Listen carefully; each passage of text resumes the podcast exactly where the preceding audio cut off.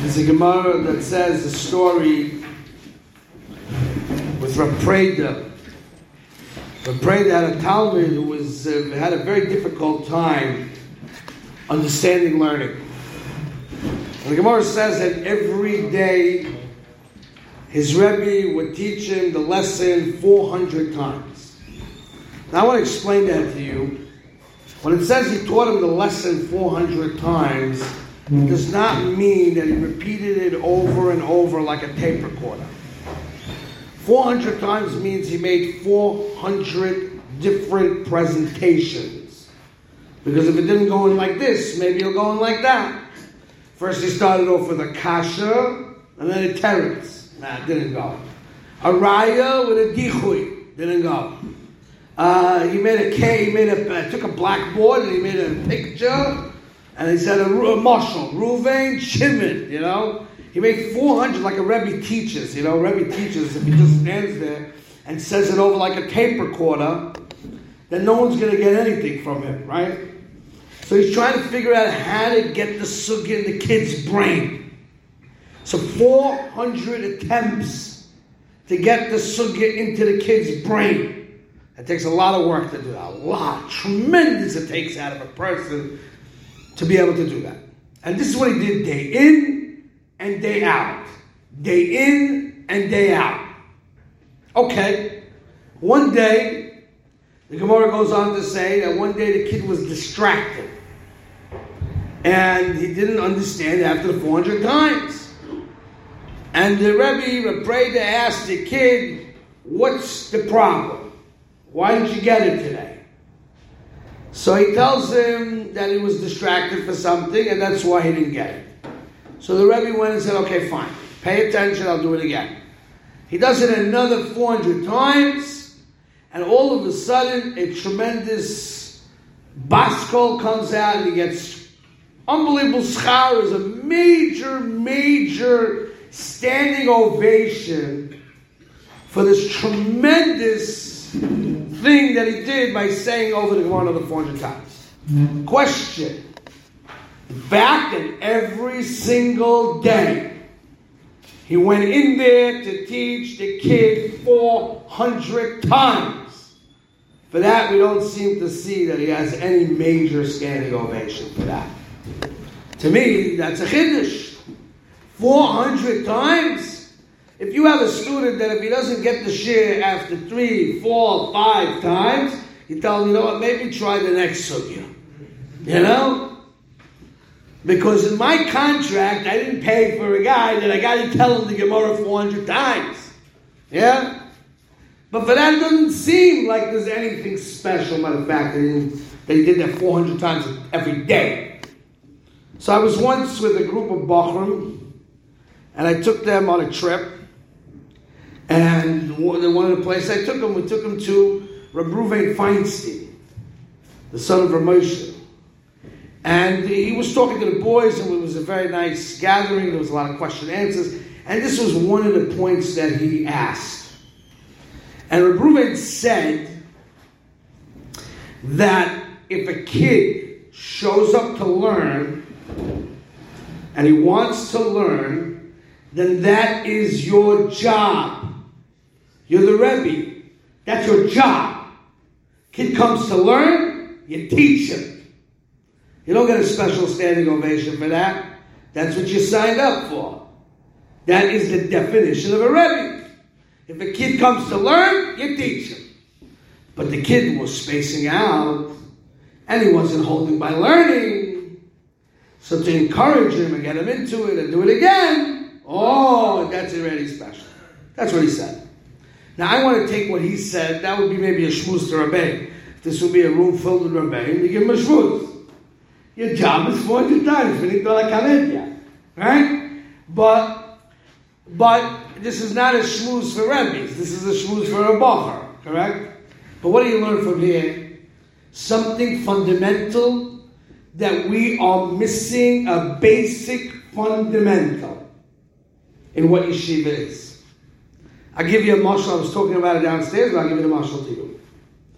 If let's say you have a guy wants to go to a Yaakov Shwekey concert, okay? or something like this. I don't want to promote any singers over other ones, you know. So you go to a concert, a bunch of singers, whatever it may be, right? So he has a, a job to do. What's his job? He's got to get a ticket. He's got to figure out transportation. He's got to wait online when he gets to the place till he gets his uh, spot where they're going to give him to sit. And he gets to his seat and he sits down with his popcorn and he finished his work. And now begins Yaakov Shwekey's work.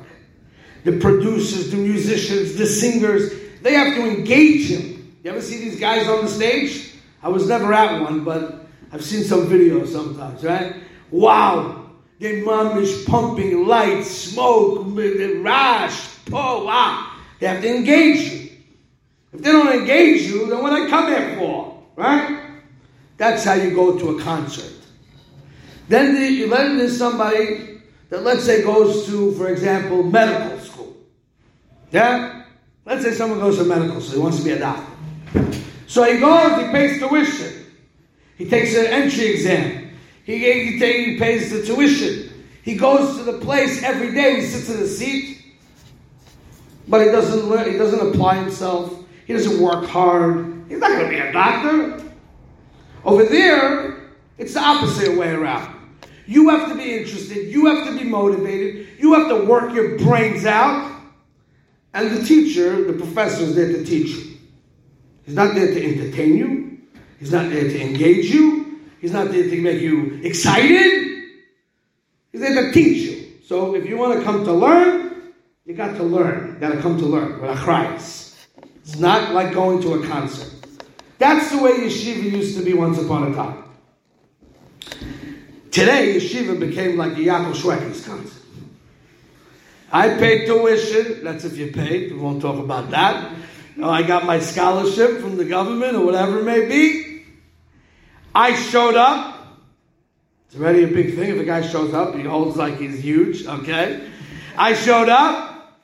And now, what are you not learning? Well, the rabbi's not warm enough. He's not exciting enough. He doesn't pump me. He doesn't make enough grandkids. You know what I'm saying? It's all his fault. I paid for this uh, concert and I got nothing. You understand? And that became now the, the Rebbe's problem. Why didn't you learn? He didn't entertain. But the Gemara says, can't. You have to show up. The kid who learned 400 times, that kid was thirsty. That kid wanted. Because if he didn't want, he's not learning 400 times. I don't care how animated Reb Prada is. He's not going to learn nothing unless he wants.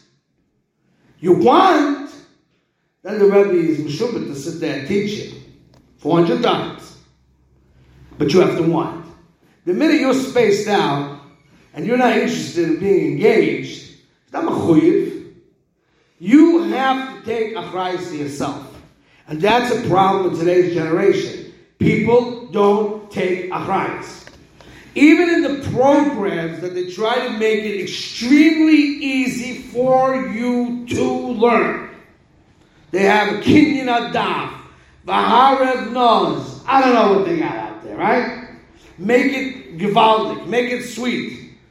But even if you look in their uh, to their program, they say the first and foremost thing is the kid has to accept responsibility and want this to work. Otherwise, every program in the world is not going to do it. You have to have a achrayas.